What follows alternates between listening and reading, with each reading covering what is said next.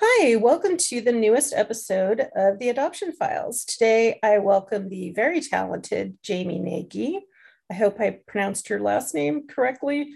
Yes. Uh, good. Jamie lives in Dayton, Ohio with her husband and their two dogs.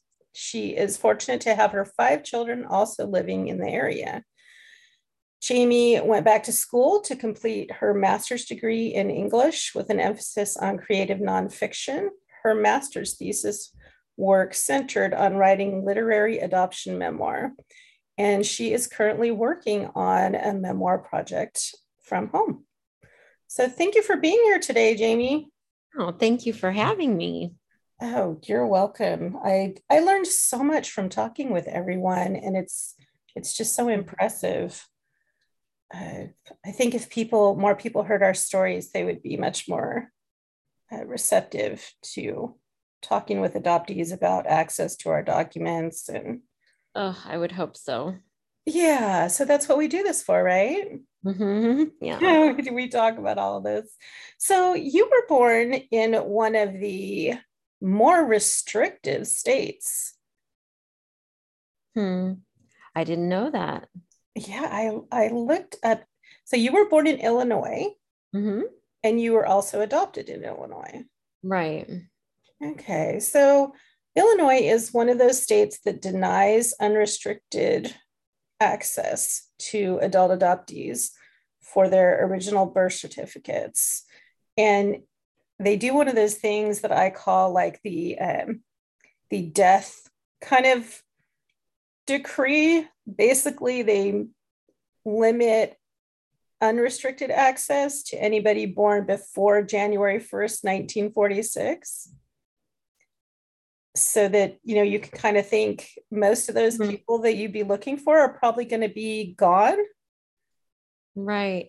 Interesting. What do you mean by unrestricted access? Because I do have my original birth certificate that I, you know, once they passed a law, I could get it that's about you know that's all i can get and i have a story about a restriction.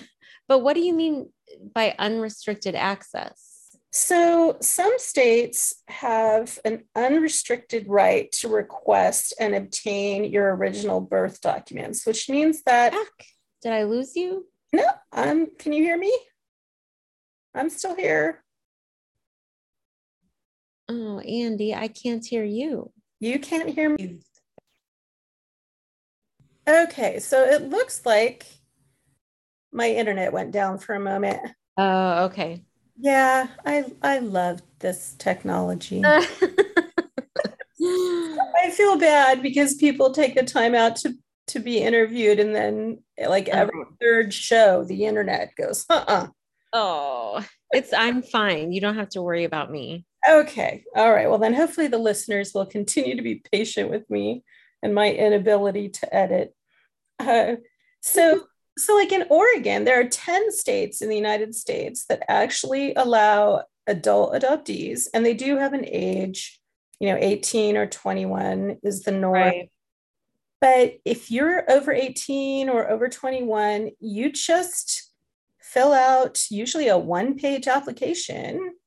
You pay usually similar to what a non adopted person would pay and they give you a copy of your birth certificate.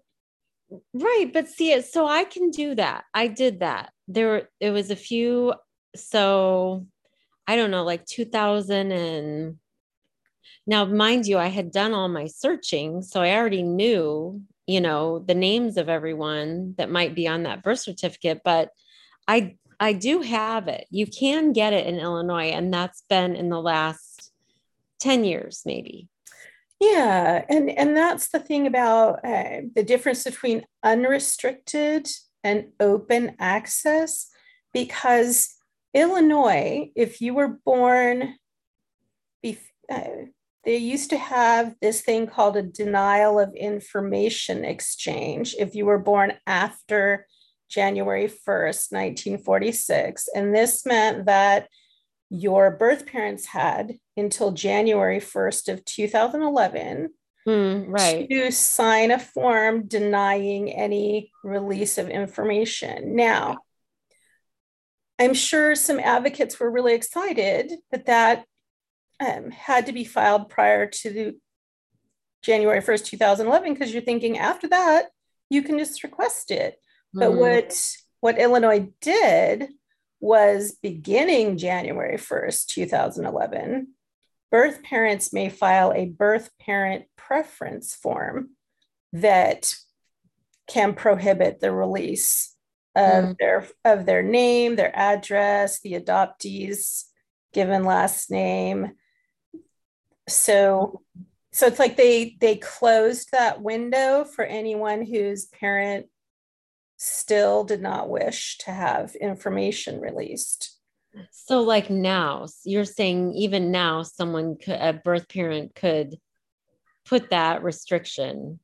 Absolutely. Okay, I get what you're saying. Well, yeah. thankfully mine didn't, and I'm not thanking them because I, I think they would have if they had, you know, known to do it. Because my understanding when it happened is they sent it out in like that, like that, a little note or something about if you, birth parent preference, if you want to do something with like the stickers for cars or vehicle registrations, or they sent a postcard out, like the way they communicated it, it I'm guess. Well, I, t- I guess my birth dad lived in Missouri then. Okay, so they wouldn't have had a an address for him. Yeah, and hunted down like I did. And then I think my birth mom might have been in Florida by then too. So maybe. But am I right? Is that what they did? They kind they like advertised, hey, if you don't want your name released, I think you know? so, but I, I don't know if they did it through uh, the mail, but I do know that, and you're and you had experience with these people. You worked with. They had the Illinois Adoption Registry and Medical Information Exchange. Right. And they are kind of the gatekeepers. So that's like another level of restriction that Illinois mm. implements Mm. because you have to go through these intermediaries. You're right. And you had to register with that first before you could hire an uh, a mediary. Yeah. And you had to hire someone. Right. Yeah. Yeah. Which is just so unfair. It's such a an added barrier to access. That... Right. It would be different if I hired a private investigator who then put all the information in my hands and let me take it from there. But instead, I, I, you know, looking back, maybe I should have done that. But the confidential intermediary process, you're hiring them to go find the information and then there they sit with it. And you only get what, you know, what they either let slip out in my case or you know what a, a, different adult says you can have meaning my birth parents you know it's just a it's a very different yeah definitely a gatekeeper yeah and a lot of it depends on what that person's attitude is towards adoptees and adoptee access yeah and in my case the gal which it, i'm sure she's a lovely person it was fine. But, you know, I'm talking to her, and she's the only person in my whole life that I know who's ever talked at that point to my birth mom. And she's 26 and she just graduated from graduate school. And, you know, part of me wanted to pinch her nose off. I'm like, you haven't lived long enough, you know, to even yeah. have an opinion about this. You've read read books about it, maybe, you know it just it was you know i don't know anger comes out in weird places and sometimes and i sometimes got frustrated with her that she had all my secrets oh sure i you know and the thing about having a social worker especially one who just graduated i'm sorry my husband decided to run water in the other room. And it's being very loud. So we're going to close the door. Uh, he doesn't usually do that when i'm on here. Aww. so what a lot of people don't realize when you're working with somebody who is not an adoptee, uh, social workers and MFTs and so forth, you're only required to do like a 15 minute kind of deal on adoption during your training. Wow. Like it's barely mentioned. That may be changing, but I completed my degree in 2010, which was 10 years ago. Oh, mm-hmm. 12. And we didn't talk about adoption at all, especially not as a trauma. Mm. And the same thing with like substance abuse. Nobody, they don't really talk about that either. So it's a kind of interesting omission. Oh, yeah. Yeah. So we kind of like I feel like I kind of jumped ahead here in the yeah. yeah, we just kind of we're free flowing here, people. Mm-hmm. Uh, so okay, so you were born and adopted in Illinois. Were your parents from Illinois at that point? My birth parents? Yeah. Yes. Okay. And then did you grow up in Illinois? Yes. So, and you knew the from like when you were really young that you had been adopted. Yes, my parents did a great job with that. In my opinion, they just told me my story every day, uh, you know, from infancy on. And I just never remember a shock. I just always knew it was always part of me. Oh, okay. Well, that's good. Mm-hmm. It, it, must have felt much more comfortable. I think so. Well, yeah, I believe so. Yeah. Did you feel I mean, even though they talked to you about it and and seemed open though, did you feel comfortable asking them questions? No, you know, that's interesting. And I, I wouldn't say it's because of them, but like I don't ever remember actually talking to them about it either. You know, so it must have been, I don't want to say totally pre verbal, but it must have been settled at a young enough age that I just wasn't asking questions. I just knew it.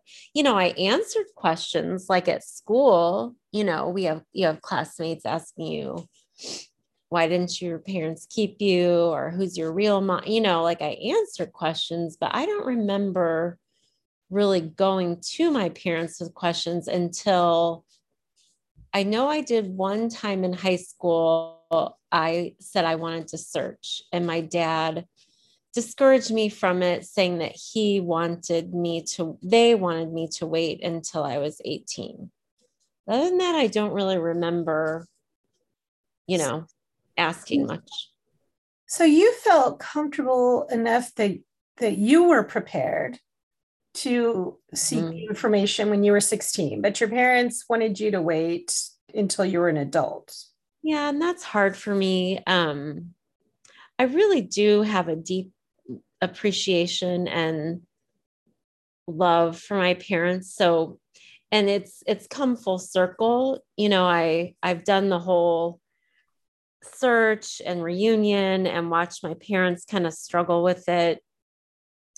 Um, and I'm on the other side of that. So I, I don't mean to gloss over, you know, the stuff and, and the whole thing about adoptees having to say that they love their parents. You know, I went through that and I'm on the other side. So I just, I'm asking you listeners to trust that I'm not in that state when I say I love my parents. I'm not in that stage of, but I have to say that. I, I really am thankful and I don't have blame for them. You know, the stuff that I went through um, was painful because of my birth parents. Um, and again, not to blame, but it, but it didn't come from my parents. So all that to say, I, yes, it bothers me that when I was 16 and I was feeling led and wanting information at a time that turns out is kind of normal, you know, for a teenage adoptee, quote unquote.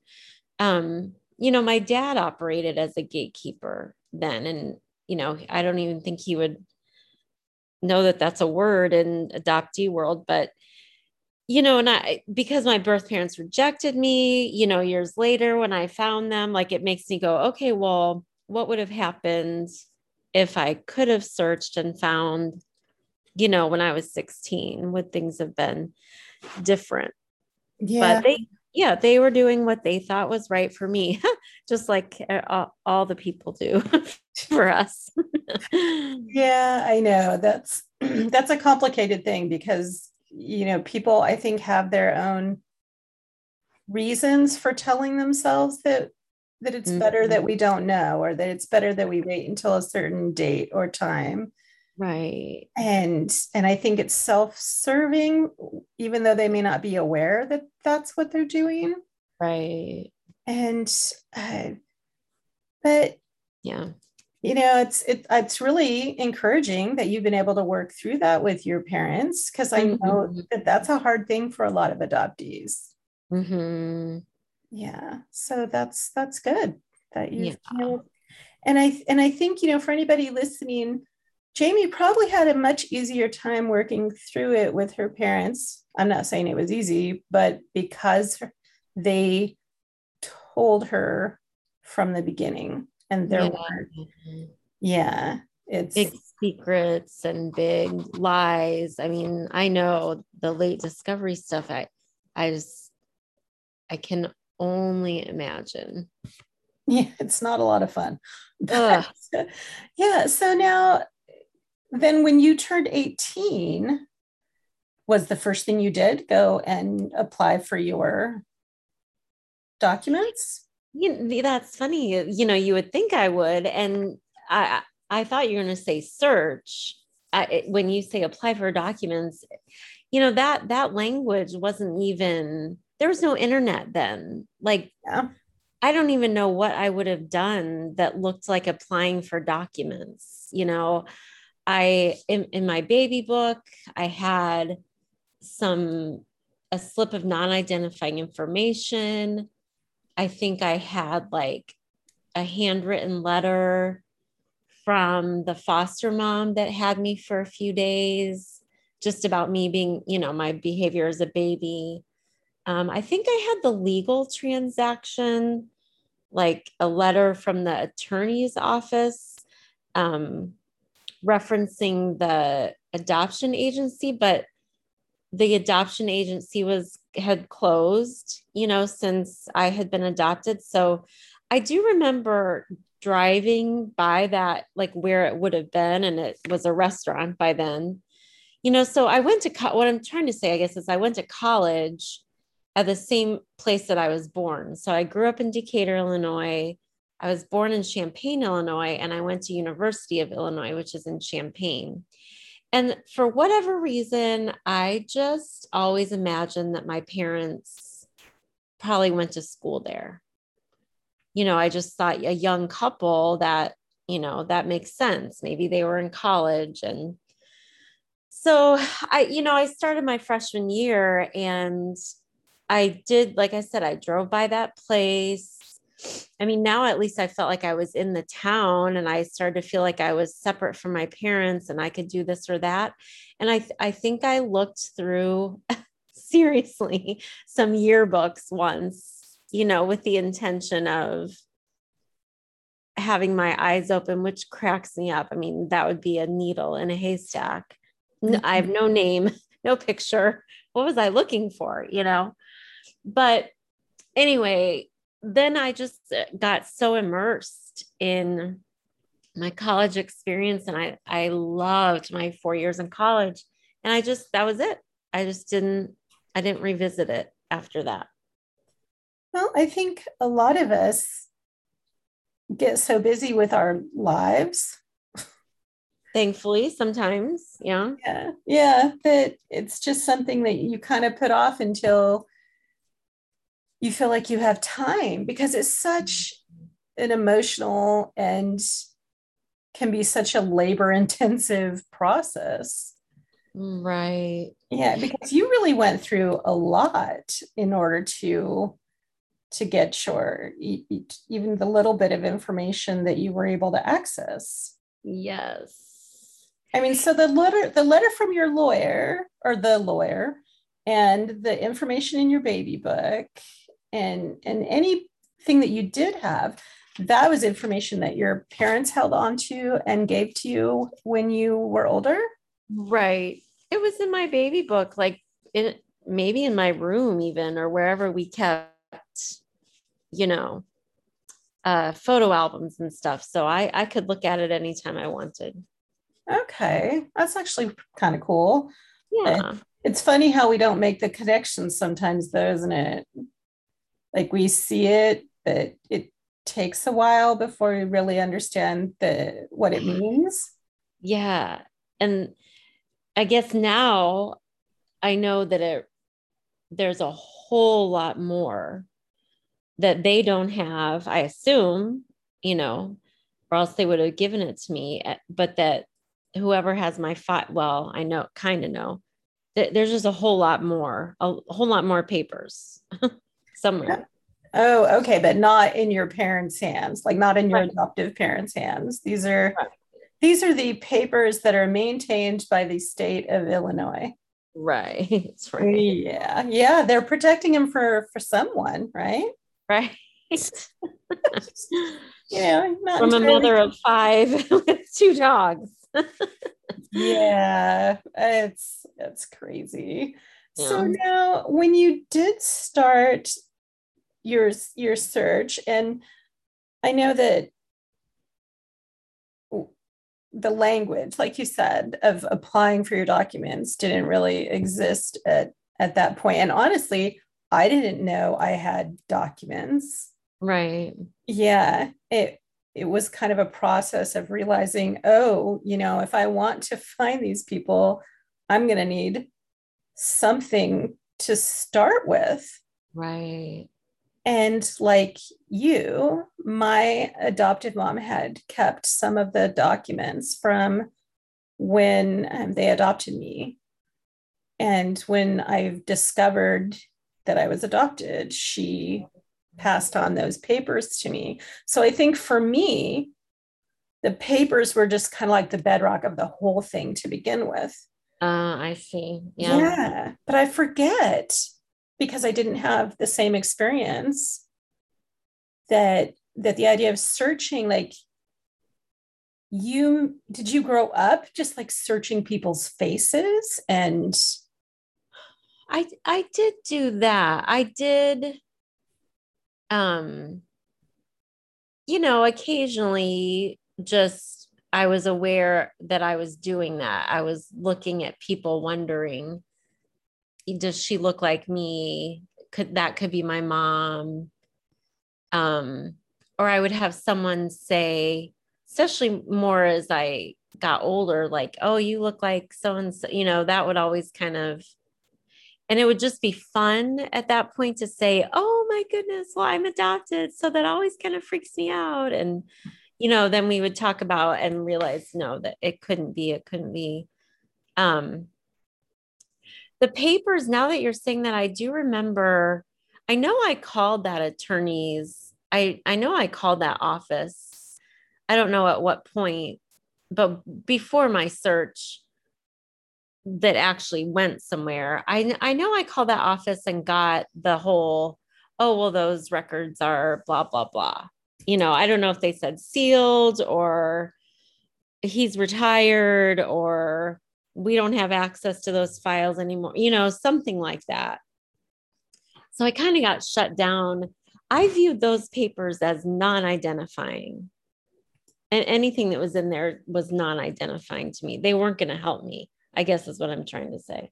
Oh, okay. And that's interesting. And so, so I think in some ways you could say that a lot of adoptees who know they're adopted growing up you're already kind of searching mm-hmm. maybe, maybe, even without even really thinking about it.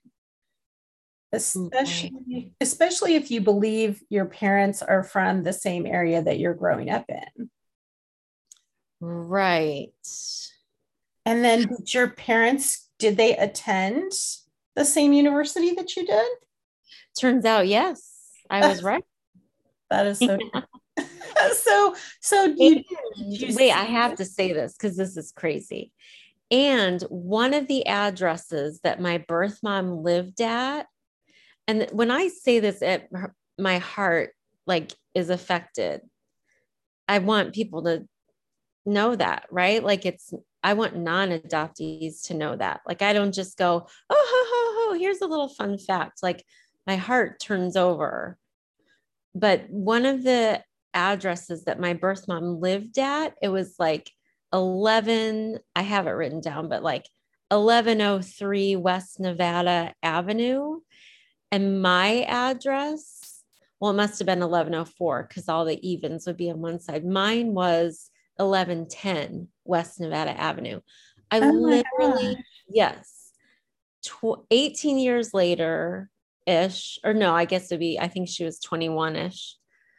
I, I was living a block away from where she lived on campus. It just blows my mind. That would feel so surreal. It does. And her picture actually was on the wall. Like after I found her, the friend whose mom helped me find my first picture of her was walking through that sorority and saw my birth mom's like whatever profile picture. I, I think they call them composites on on the wall and sent me a picture of her. That's so. I mean, what if you walk away? That uh, that would feel so strange. I it does. I it it turns out that one of the colleges that I had really wanted to go to, but couldn't, you know, I had the grades for it, but I couldn't afford it, mm. is where my father graduated from. And I've oh. thought about how strange that would be to walk on the campus. Yeah. Yeah.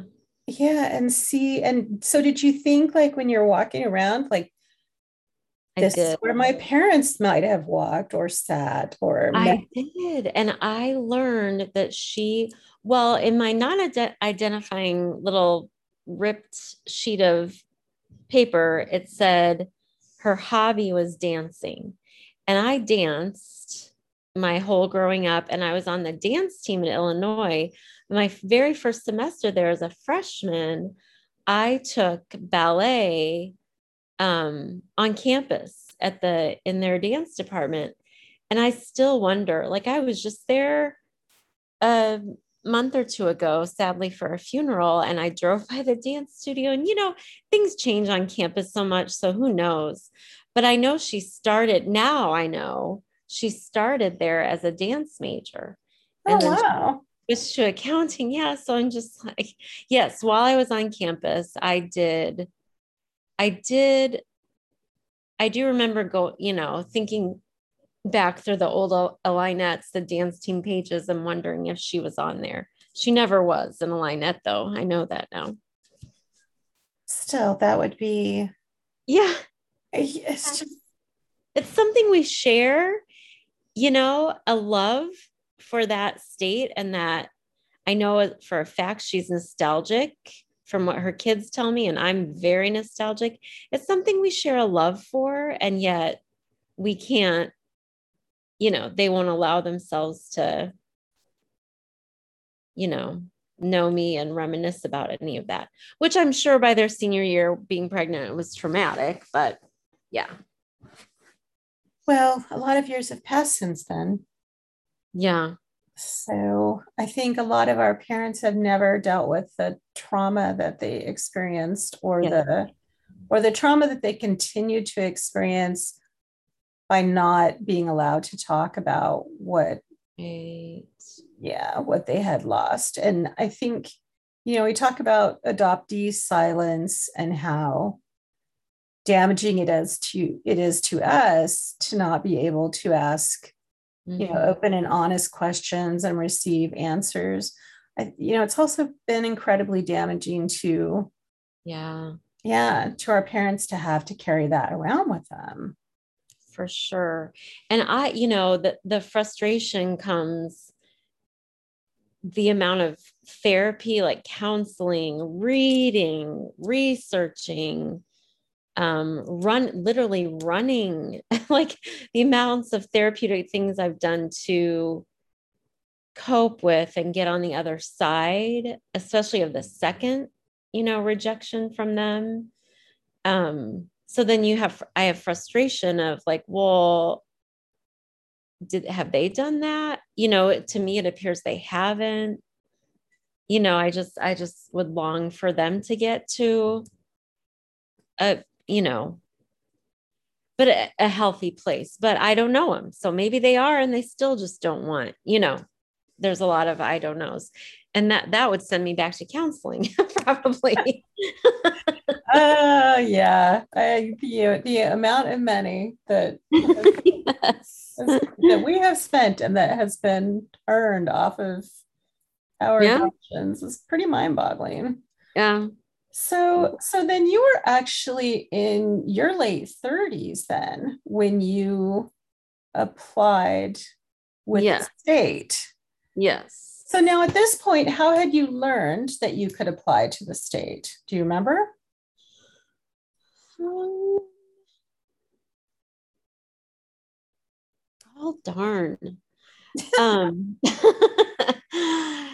well, I mean, I can't hardly talk about it without, you know, saying that we have four biological children and I was in the adoptee state of paying it forward so was my husband for his own reasons. And so we adopted our fifth daughter from our fifth child, I should say, our second daughter from Haiti. Um, she came to us when I was about 36. So, yes, she was my wake up alarm of, well, I'm just, I don't want to say just like her, because she was in an orphanage for two years in Haiti. But I, but I'm, I'm like her, and then I'm not genetically related to my parents. Okay. And it's nothing I didn't, yeah, it's nothing that I didn't already know, but she was like a the embodiment of it, and she was behaving as someone who was struggling you know, at two and a half. And it, I mean, it was blowing our house apart, really. Um, and so it started to just dysregulate me. I mean, I was, I was, I couldn't sleep well when normally I can sleep well. I just everything was coming undone in our house. And at some point, I started having panic attacks and it just it, it was my adoption stuff that was unraveling. And so when you say do you know if you could apply? I i feel like i must have gotten on the internet and just googled because i remember applying to a couple maybe one for sure maybe two like out of the blue registries you know like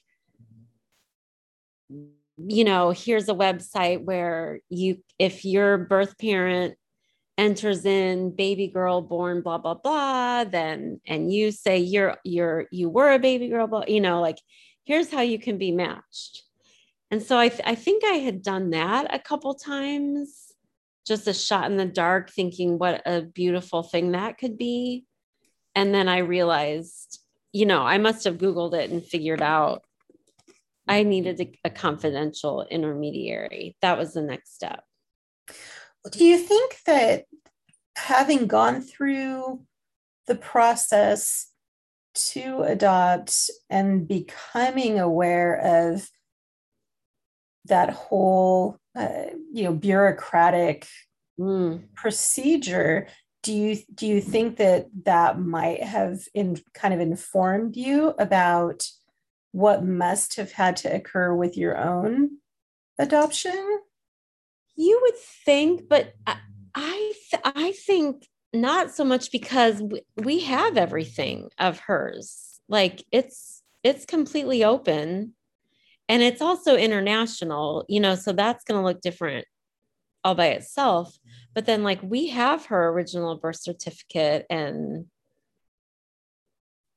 I it really wasn't clicking with me. It was probably creaking open doors. Okay. And and then so do you feel like her, you know, what she was experiencing and what she was going through just brought up a lot of that pre-verbal stuff for you like you were seeing a reflection yes yes i i it was like my body was responding to it. I i must have been I'd, I'd not thought about this andy until now but i must have been I, I am a deep thinker. I'm way more cerebral than you know body connected. And i i must have been really good at using my brain over body until she came along and my body just i just couldn't deny it and it was working its way up to my brain i think is what was happening i wonder you know tell me if i'm wrong i, I wonder if I know that when I discovered that I was adopted, it was like this deep well of grief had just been mm. cracked open. And I just wonder if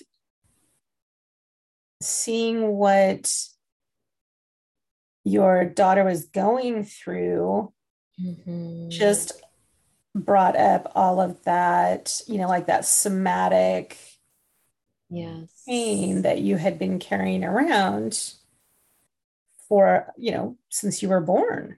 Yeah. Yeah and the grief part of it did not come for me until they both said no thank you. Like i i think i still like that my need to know what had reached an all-time high for sure. And i was being driven to find them. And I, but i i still had hope. I wasn't grieving yet i would say. It wasn't until they both said no thank you that i just you know spiraled i'm so sorry that they mm-hmm. denied yeah that's and especially because with Illinois, with them saying no, you were then denied access to your original birth certificate and the information that it contained until the laws changed. Right, exactly. Yeah, so you spent uh, at least a little while without that information. Yeah. Well, do you want me to tell you how I found him? yeah, you, I mean, how did that? So at 36 or 37, uh-huh. you're, you've decided you're going to figure out what's happening with you and and why. Right. So I I did the confidential. I can't say it confidential. Um, it was a beautiful birthday. Must have been my 37th birthday because my my parents gave me cash. They always give me money for my birthday anyway, but they gave me extra. And on the card, it said, you know, we want you to use this towards finding your, you know, birth parents. We know it's something you've always wanted to do. And if you're ready, you know, and if you're not, use it otherwise. Um, and then my husband also gave me cash with a similar note and the two of them had not discussed it oh so nice. I, yeah i just I, I feel like again one of those to me it's an adoptee moment where other people are defining you better than you can define yourself uh, you know it's like they knew they could see it that that was something i needed and i knew i needed it maybe but i wasn't I didn't, you know, I have to have money to do it and blah, blah, and permission kind of. And anyway, so I did the confidential inter- intermediary stuff and she found my birth mom and we got that. No, thank you. And then around Thanksgiving. And then shortly, right before New Year's, and then I almost feel like I got it on New Year's Day I got a letter from him through her anonymously telling me, you know, no, thank you. Um, you know, I still believe the laws are right. And, you know, he he sounded caring, although his sister later told me the letter sounded very cold to her. It made her teary. Um, you know, and he encouraged me to focus my energy on my on the family who had raised me and thanks thanks dad. Okay. You know like thanks um, for the advice. I've been doing that my whole life but okay yeah that's Ugh. very familiar I, my my mother does that to me and i just i'm just like yeah her whole her whole thing is always like you have a great yeah you need to just focus on that and i yeah anyway go on yeah Ugh. so um how i found them is somehow i found american adoption congress. I don't know how. And they're they're i think they are still called that but they're under completely different leadership. Their whole thing has been overturned or upside down. But um American Adoption Congress in 2008, and they had listed on their website search angels by state. And in that, at that time, I lived in South Dakota, and I was led to, well, I just called this search angel. Um, and she and I hit it off. I mean, even to the point that she had lost a baby. She's an adoptive mom, by the way, of two she had lost a baby at to SIDS at about six months of age, and that baby's name was Jamie. As a baby girl named Jamie. So we were like, what's going on? Just very, very interesting. I want to say the baby had the same birth date as mine, even, which I don't know if I'm making that up. But anyway, that search angel through American Adoption Congress started coming alongside me and she was aware of what was going on with the confidential intermediary. Tell me if this is getting too long and too boring. Nope, that's good. okay. Okay. So I'm on the I so I was telling my search angel all these details and she was so experienced at helping people find, you know, their families so she was able to say, yes, no, drop that. That's not right. Yep, that's, you know, she was just very helpful. So my my confidential intermediary, we're about to wrap up like working together because both birth parents have said no and they both have verbalized to my CI confidential intermediary that they don't want me to contact any family members. Because that would have been my next you know option. And at the time over the phone with her i'm feeling however i'm feeling. I mean come on you know you feel like a mouse smaller than a mouse you've knocked on the door you've upset their lives um you know I'm just so, I'm also just so glad to have found them, to know that they're real people. And I've had some anonymous communication with them. So I'm feeling very powerless and also compliant, a need to be compliant. And so, yeah, I verbalized to her, I don't, I don't think I ever said, because I feel like my search angel told me not to, you know, that I would honor that for the rest of, you know, forever and ever. I think I said something like, well, I have no wish to further disrupt their lives, meaning them, you know? Yeah. So, whatever, call, uh, maybe, you know, I'm being a little cavalier by just communicating my story and not theirs.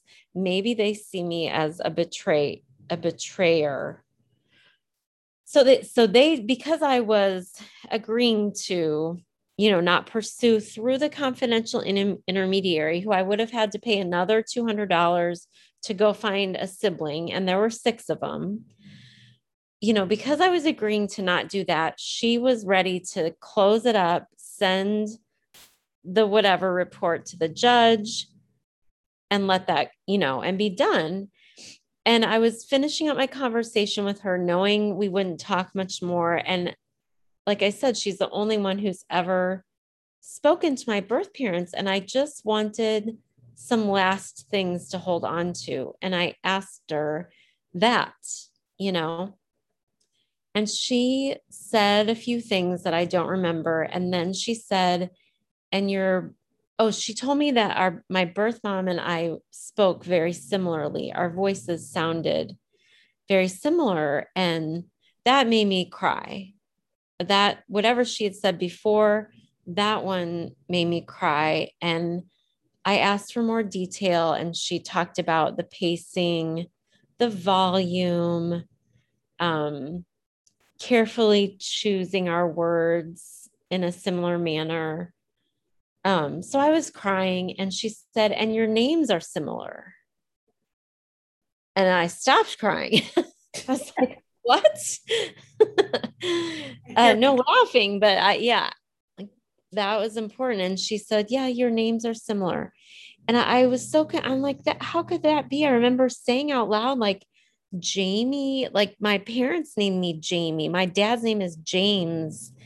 Like it can't be Jamie. And then I'm like, I'm married. How can my married name be the same? You know, what in the world? And she just kind of, la, la, and she said, Well, you wouldn't believe the coincidences we find. You know, they name their cats the same, their kids the same, their pets. And that was kind of the end of it. And we got off the phone and I called my search angel and she she said, yeah, you're you're done with her. Or no, I think it was one more phone call because my search angel called it. Oh gosh, I'm this one little piece. So I took that information that our names were similar. I got in my Yukon Black, Black Yukon XL, $4 a gallon at the time. Drove to Illinois. It was a 12 hour drive. My best friend from high school met me, and we went down into the student archives and looked through the yearbooks during the years that she would have been there, looking for someone who had a similar name that looked like me that was my plan. and we found a gal, Jeannie Danhouse. Somehow, Jeannie Danhouse sounded like Jamie Nagy to me. And I chased that bunny for a little bit. And I found like a sweet guy. Nate was his name. And he was like, I don't know, that's my aunt. I found him on MySpace. we had this you know, this back and forth. He's like, no, it's it can't be her. And but he wished me the best. And so I I talked to my confidential intermediary one more time and I just mentioned that to her. I mean, she, I thought we were friends. She was supportive of me through some difficult things. I told her that I had gone searching. Next thing I know, she's telling me she's going to have to include that in the report. And I, yeah, and it's in there that she had to let the judge know because I can't remember now what was at stake. Like if it had to be the if I could go looking for my siblings or not, I don't remember. But anyway, when I when I told my search angel that part of it, that she said she was going to have to include that in the report, my search angel said, Yeah, you're done talking to her. She knows she made a mistake.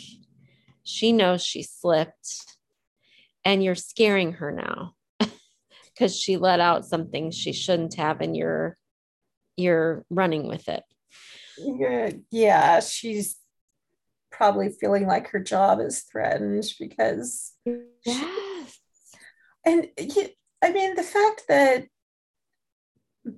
there's this intermediary involved there's this Ugh. judge they have access to your records. Like yeah, intermediary, like you said, she's just some girl. Yeah. Young one young woman. She's just some young woman who yeah. who, you know, why does she have a greater right to see your adoption file than you do? It it's unfathomable. And it's still hard for me to get to that place where I I believe I deserve to know.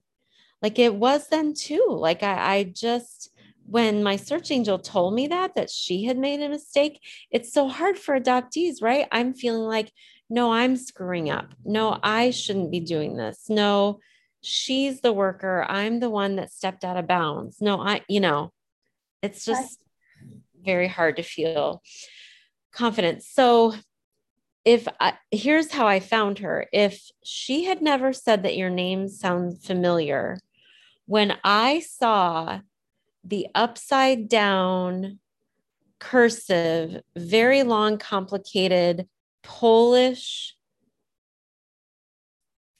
last name of my birth mom on a file. And and a, another search angel found the obituary of the my grandpa with her my birth mom listed as who she is married. And it sounded like my name. I would have i wouldn't have been able to connect it. Do you see what i mean? I do okay i would have yeah. been stuck with a really long upside down cursive name. name. Yeah. But I wouldn't have been able to go, aha. but as soon as we saw father to so and so, and you know, I mean, the search angel in Chicago and I just flopped back on her couch. We were like, oh my gosh, that's her. Well, how did you get to that point? How did you get from confidential intermediate. yeah, I can't say it. Yeah, confidential intermediary telling you, yeah, now you're gonna get in trouble, uh, right? For being nosy about stuff that's none of your business. Uh, so to, to the obituary for your grandfather. I know it's my favorite part is that I think that CI, I'm pretty sure she's the one in one of those sad conversations before I had gone searching. I said, Well, where is my file? Like the adoption agency closed. Where's my file? You know what? It might have been me calling back to that attorney's office now that I think about it. Because when I called this time as a 30 you know 8 year old woman with a search angel in my back pocket you know i knew what to ask i guess. I, I someone either my ci or that attorney's office said well once that agency closed all those files were sent to children's home and aid society in chicago. So i had another place to call and I think it was my search angel that was like, we need to know where, you know, your actual file is. So I called there and got referred, transferred to a post adoption social worker. Let's just call her B. Her name is, we'll call her B. Um, and she she said yes you know this is how much it costs for me to get your file. I don't know what I paid her for. I, I don't know what I paid her for. I, I ended up paying her for a narrative. I wanted redacted copies of my whole file, but I got like a five page narrative. And I just worked my way in with her. Like I, I drove to Chicago nine hours and I met with her downtown Chicago. I mean, yeah, it was downtown Chicago. And the first time I met with her, she said, Well, it's too bad you won't. This is important. It's too bad you won't be back here again soon, because then maybe I could sit with you with your file and just tell you the non identifying information that's in there. And I was like, heck yeah, I'll be back. so I was, I drove back again. Um, and I had heard by then through my search angel and other conversations like you're having with adoptees about social workers who have a tender heart towards someone like me who's born in the closed adoption era and knows that now almost all adoptions are open. It's unheard of, really, to have a closed adoption. And so, and that they felt tender and they would say, I'm going to go use the restroom. I'll be back in 12 minutes, you know, or 10 minutes, and would leave the adoptee in the room with the file. So I, I went with that ex, not that expectation, but that hope that something could come my way. And it did in the form of her. She said to me, uh, you know, I'm sitting across the table from her, and she said to me, Now my thumb is over. I'm going to keep my thumb on this part or this tab of the file because your birth mom's maiden name is under there. And I, you know, I obviously can't tell you that. And so I just stared at her thumb when she wasn't looking and tried really hard to see what was under there. And a couple times she lifted her thumb, and to me, it looked deliberate, you know, whatever. I saw what was under there, upside down cursive, and I scribbled it every way every time I saw it. And I took it to the search angel that lived around the corner and I, I had talked to her because she's from Illinois and that's where I was adopted. So she was great. I walked in exhausted. She opened the door. She's like, What'd you get? like, I don't know. You know, like I think it's this name. I think it's the spelling. And I I went and collapsed on her couch and she ran it through some supercomputer that she had in her loft apartment and came up with my grandpa's obituary. Very Polish, you know, it was unbelievable. The fact that you have to go through those kind of machinations. Yes. yes. It's it's just it's just completely nuts. And I mean, I will say I I would love to find out like where the statistics are that say that most adoptions today are are open because mm-hmm. everybody I'm talking to says that that's not the case. But uh, but I have heard that said. Uh, the thing well, that, the records are open, right? It's just that the, no. Oh, hmm. no, no. Like I said, ten states in the United States. That's that's of adoptions that are happening today. Correct. Huh. Yeah. I know I've read that. There's still well because it's a it's a popular notion that the adoption industry likes to put out there because it reassures wow. birth parents that they can maintain contact right. with children and it's uh, almost all closed adoptions that begin or almost all open adoptions that begin open yeah. close by the time the child starts kindergarten Wow. Because it's not legally enforceable unless you write it into the adoption contract.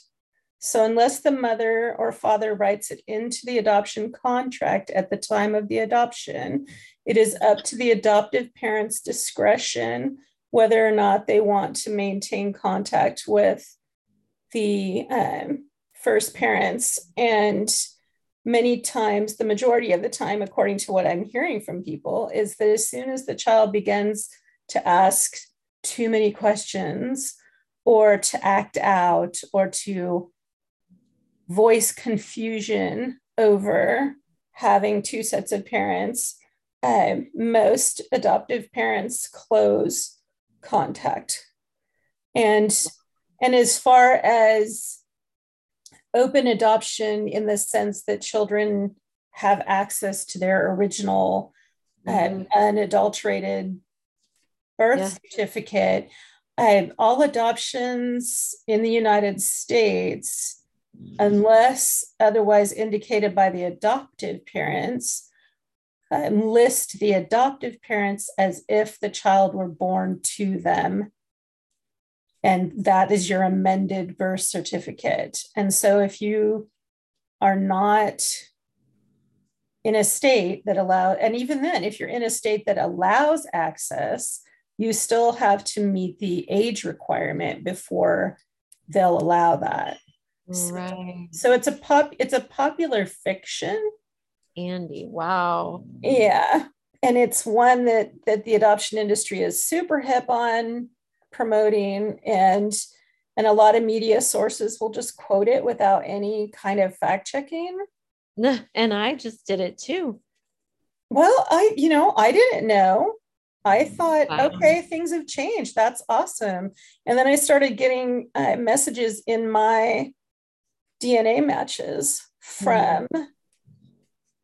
you know, as young as 12 years old, asking me for help to figure out who their parents were. Mm. And I, you know, I can't because they're minors and I'm a mandated reporter and I'm uh, I have limited, so I always have to ask them, like, can you have your guardian tell me that it's okay for right. me? But um, and they're like, it's complicated. You're yeah. like, I know. yeah, but I had no idea oh. that it was still that it was still like that. So I started looking into the laws, and you have to have it written into your contract. And how many, how many young, you know, birth parents are thinking like I need to have my own lawyer. No and, way. Yeah, I can't use the same lawyer that the adoptive parents are using because that's a conflict of interest. Right. Uh, you know, they they're not going to think that. But I've I've heard horrific stories from people saying, you know, I gave my child up in Utah and I was told that it would be an open adoption, but then I learned that it was their lawyer who was telling me that and i didn't know any different and they cut off contact just you know when my child was this many years old and so yeah but anyway yeah uh, that's just something that i hear quite frequently but so you yeah, had to it, go you had to jump through all of these hoops and be sneaky to yes. and and i can only imagine how much money and time and mm. I, because you, were you working during this period i was i was self self-employed direct sales um you know so i had a lot of flexibility um but and i could go ahead. You had five kids. Yes yes. I mean when i look back at that andy i realized like it it was the demise. It almost was the demise of our marriage but it was definitely the demise of my my self-confidence my which poured over into my business. Um you know i i the sneakiness that you just referred to had to continue in order for me to keep introducing myself to family members every person was different. I could find one on Facebook, one on MySpace, one aunt who isn't on Facebook that I knocked at her door at work. Um, you know, it was just person after person, and me doing these gymnastics with my search angels help, trying to figure out how to breach the subject and I could put a plug in for Bryan Stanton's um, at Ghost Kingdom, his film, um, because it it I just watched it new and recently here in the last few months, and it made me sob. And I, you know, I haven't processed emotion like that in a while because you watch him do that. You watch him person after person shoot into the dark, hoping he's finding his people and also adapting to whoever he's talking to. Like all of a sudden, he becomes a certain kind of political belief which i think he already was but you know what i mean like it's it's so it's so humiliating to be standing there or typing something to someone that, in my case, I know I share a mother with. Or a father with or genes with and I have to pretend I don't know for sure or pretend I'm a stranger for a while until I can get comfortable. I mean, it just, it, it's humiliating. I know. And it's sneaky. And you spend so long doing that, you know, you, you just don't feel good about yourself that. Yeah, you feel dirty. Yeah. And all at the same time, you're just trying to get access to your family. Yeah. you know, like that seems so logical and basic and instinctual, but you're having to sneak around to do it. It, it just, it's awful. I agree. I I think that was one of the most painful and dehumanizing and demeaning um, periods that I have been through in my life. Mm, yeah. And, and I just found my paternal family last year. So I just went through that again last year and and it was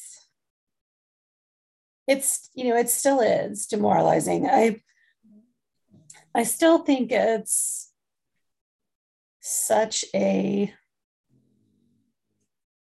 mistreatment mm-hmm. of of people to make you know to react to us in a way that conveys this message that we're less than yeah or, or, i was just going to say we we have you have not mm-hmm. You know oh, you can i know you can hear my bulldog snoring i wondered if that's what i was like did she have a really big cat what is that he he lives my life with me every breath I take. He's by me. Well, then for the listeners, that is not my stomach growling. That is not hers. Neither of us has an upset stomach. Oh That's the dog. Okay, because I was like, it's too regular for it yeah. to be. Oh, okay. Oh, so funny.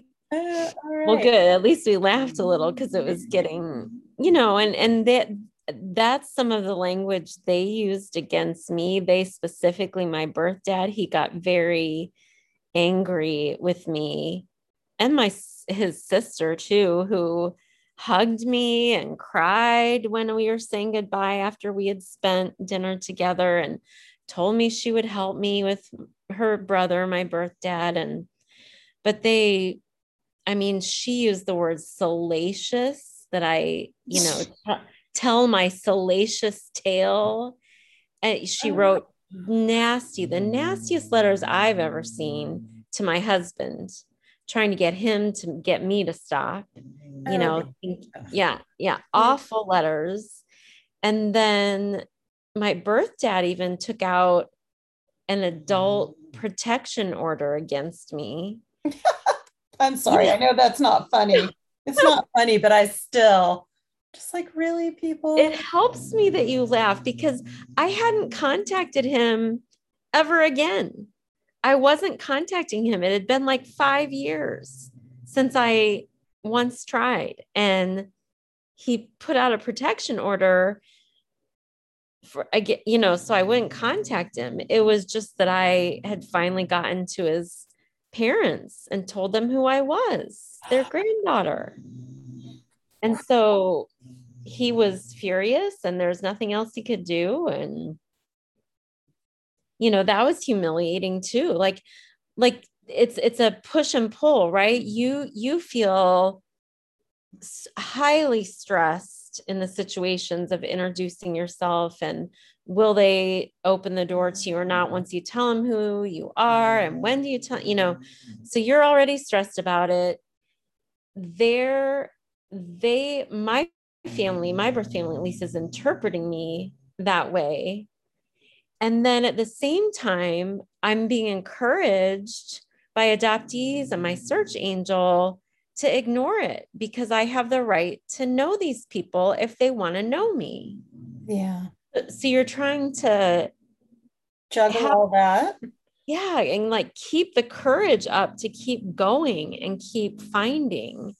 All the while you know they're seeing you as this intruder this scary and and people that know me are are laughing like you just did like I know. They're afraid of you. I know. My, hu- my husband and people are like, but you're the nicest person that we know. And I'm yeah. like, well, apparently not. Apparently, I am. Yeah. You know, destroyer of worlds. That's what I am. Yes, a threat. I think my birth dad's um, protection order thing said he does he's not sure what I'm capable of. well, of course not, because he's never bothered to meet you. Yeah, yeah, yeah. Or talk to you. Or I just uh, I know. I, and then you know, and you're also at the same time trying to navigate this process with your spouse and your kid yeah and your adoptive parents and your clients and your employer and your uh, I mean, did, people think we go into this out of some sort of voyeuristic mm-hmm. or, or um, nasty kind of perspective? But it's it's that longing that you talk about and it's that how do we know? How do we know whether or not our family members would like to have a relationship with us if we're if never given mm-hmm. the opportunity to ask them. Yeah. and and so you know i don't i i'm sure there are some adopted people out there who are who may go into their pursuit of you know their identities with this feeling of like i'm gonna i'm angry and i'm I want these people to answer for what they did to me. I'm mm-hmm. I'm sure because there are so many adoptees who were adopted by abusive yeah. people and uh, so you know I can I I get that I'm not speaking, you know, I can't say for every adoptee, but the mm-hmm. majority of adopted people that I talk to, we don't we don't pursue our identities and and those connections mm. because out of any desire to harm anyone. Mm-mm, mm-mm. It was to add to, you know, my heart was to add to. We have a beautiful family and crazy, beautiful kids that we're proud of and are good love lovers of their family and you know even my parents, like my dad, when my birth mom first said no, I sent out an email. I just couldn't pick up the phone. I sent out an email to important people in my life. And my dad, bless his heart, he picked up the phone and called me, which he almost never does. And if I call him, he gives the phone to my mom. But he picked up the phone and called me and asked me how I was doing. And he said, Yeah, you know, your mother and I are kind of disappointed too. We were picturing having her over sometime and telling her thank you. You know, like we wanted to add. And then so then you start to feel guilty. What did uh, I do? My what did my birth do to them that made them so, you know, closed? They're so traumatized, you know, whatever. I don't and you know, the other thing you said about being it, feeling voyeuristic or appearing to be voyeuristic, and forget the other word you used. Oh gosh, it was good me, though. Asking me to remember something. Yeah, yeah. Well, I'll say at least the voyeuristic part. I'll say, um, it did. It wasn't voyeuristic to me until they shut me out. Yeah. And that's all I could do is try to find him on my computer. I mean, if you won't let me know you, all I can do is look at you. Yeah, absolutely. That's all we can do is like chase these images because we don't have anything else. Yeah, you you're not letting me yeah, in. And so I yeah, I am on the outside trying to look in. You I, bet. I want another adoptee said that some of her uh, siblings have shared uh, films like you know family movies. Mm, and i think that would be so tremendous to actually mm-hmm. know what they look like and in in motion you know like how they move and the little because you know with your kids with the little mannerisms that we have that yes if i because my adoptive oh so my adopted no, dad no, no. died when his son was nine and so his son doesn't even really remember him and mm-hmm. yet he holds himself and moves and has these mm-hmm. little ticks that are just like his dad. Oh. And so wouldn't it when you look at those pictures, because that's all you can do. Yeah. Do you ever think like what what does their sound does their laugh sound like? What did Oh for sure. Yeah. Do they laugh? Would I hear my my child in my father's laugh? Would I Yes. Yeah. Yeah, it's really um so uh, the I have one brother out of the six. One of them has passed away, so now there's five, and one of those talks to me, and he actually lives with my birth mom.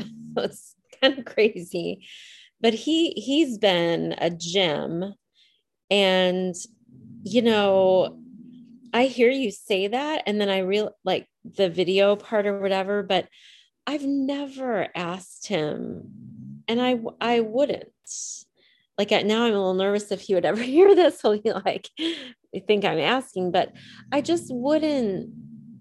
I like I value him and I would never want him to feel like I keep talking to him because I want to get to her. Yeah. You know, so, yeah, go ahead. No, I was just saying I can see that.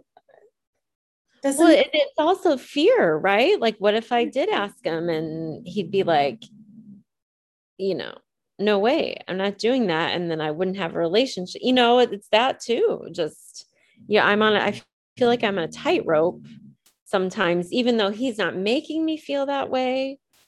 He's been great, you know. Yeah. It, it's people don't realize like we walk this like when I first, with my first attempts at reunion with my maternal family, I constantly I, I described it to people as being held hostage. Mm.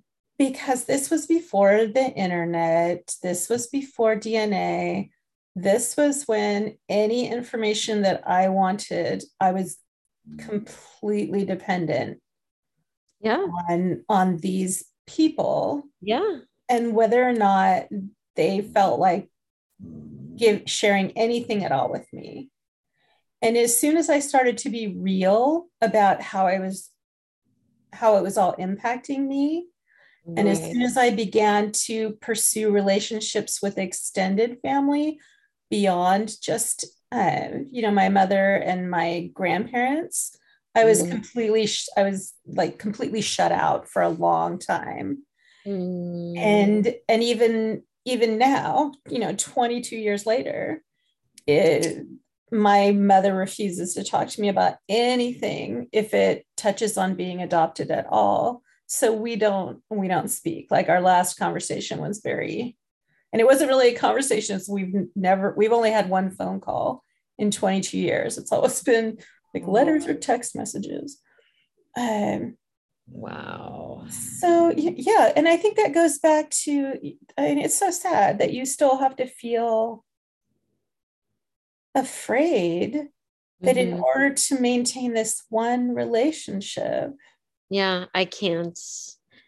I and again, part of it, half of it is I wouldn't. I I do value only him and I I would not want to lose him do you think you could say though you know i want i've been told that i sound a lot like our mom Mm-mm. you know would it ever be okay for me to you know i'd love or just to say i'd love to hear what she sounds like so that it's not a request right right would take it that way though yeah Yeah, I know.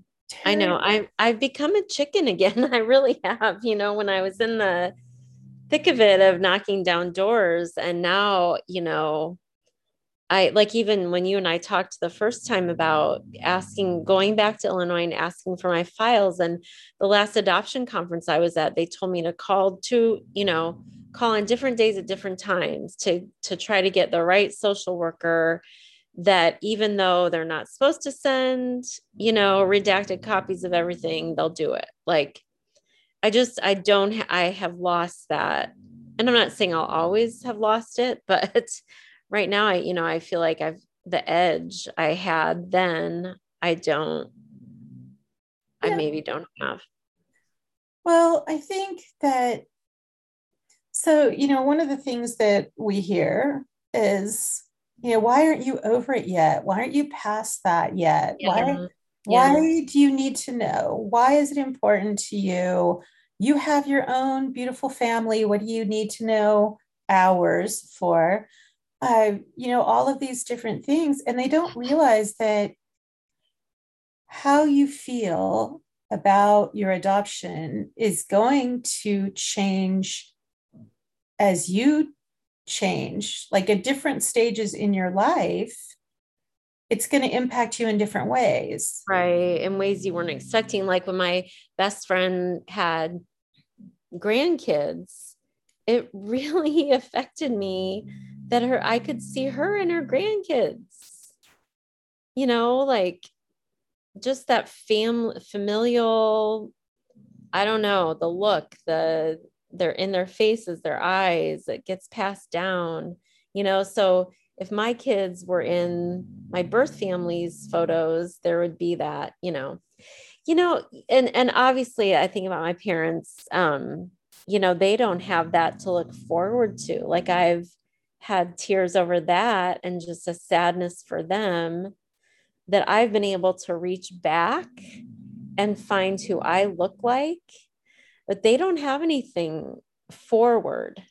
You know, they, they can't open up a box of a baby that they never had yeah. and see what their, you know, children would have looked like. And it, I think it's a fact where wired to want that likeness, you know?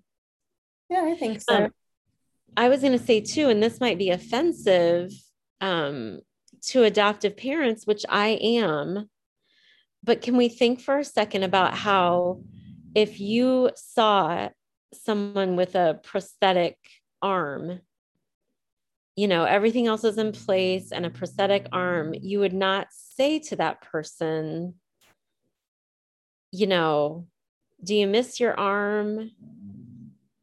And well, why do you still miss it? You have a one that works fine. It does everything the other arm did, your real arm. you know, like, are you when are you going to get over that you don't have an arm? Like that's that's not a thing. You don't get over something that you've lost. You just find ways to keep moving with that loss. That's a very good point. That's very well said. I think yeah, I've I've heard another way too where people will say, so if I told you that I lost my parents when I was born, mm. you hmm. would say, Oh my gosh, that's so awful. I'm so sorry. Right. I told you that I was adopted. You say, Oh, how lucky. That's how wonderful. That's, you know, yeah, that's so true. Like God created you to be mm. for this moment. I'm like, mm. so yeah, there's this very strange way that we think about. Yeah. You know, adoptees. It has to be good. Somehow it has to be good. Well, I think we can acknowledge that, you know, like you, your adopted parents, it sounds yeah. like they were open with you. They gave you, you know, they helped you financially in your search. You're, oh. you know, they've been supportive as as far as they, you know, there may have been that moment of hesitation when you were younger, but Yeah, they've been amazing. And my extended family too, like aunts, uncles, cousins you know, yeah, it's all good. And I, you know, that's what I hate to say. Like, even for our daughter, if I, maybe if I just talk about myself this way, like we're a good prosthetic. we're a very good prosthetic for her. Yeah. You know, but we're we're not the original. Well, and it makes a difference if you've made an effort to expose her to her family and her culture and her background. And- we have, but like my counselor said, what if every time you offer her that, she is thinking, the words were more cursed than this, but you know, I don't want anything to do with her.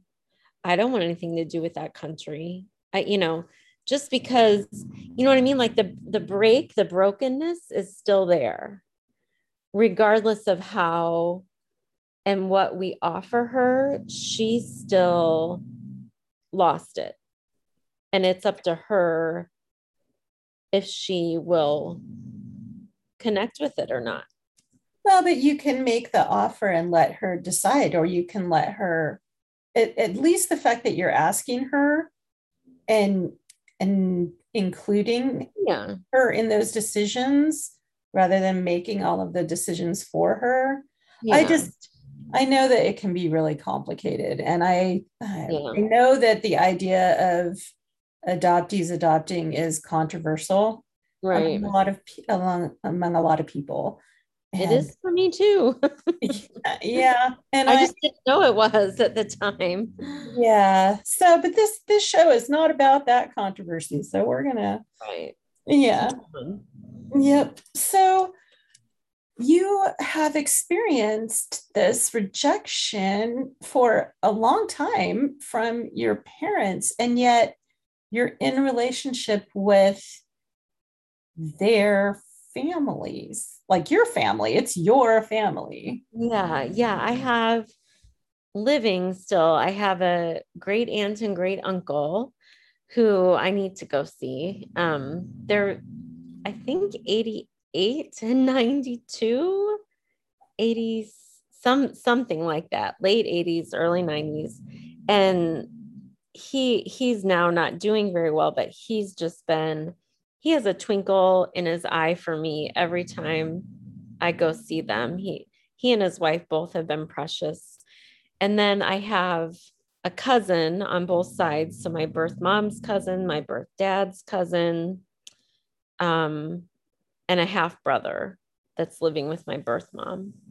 Well, I'm so glad that you have been welcomed by so many of your family members. That is yeah. that is a wonderful gift. And it is. And um, so, what would you kind of, as we wrap up, what would you say to someone who is maybe considering applying for their um, files in, sorry, in Illinois, or who's maybe just starting on this whole, like, how to, how to even figure out where to start? What would you tell them? Um, I would tell them to reach out to me and I will connect them to my search angel in South Dakota because she's amazing. That would be the first thing I would do.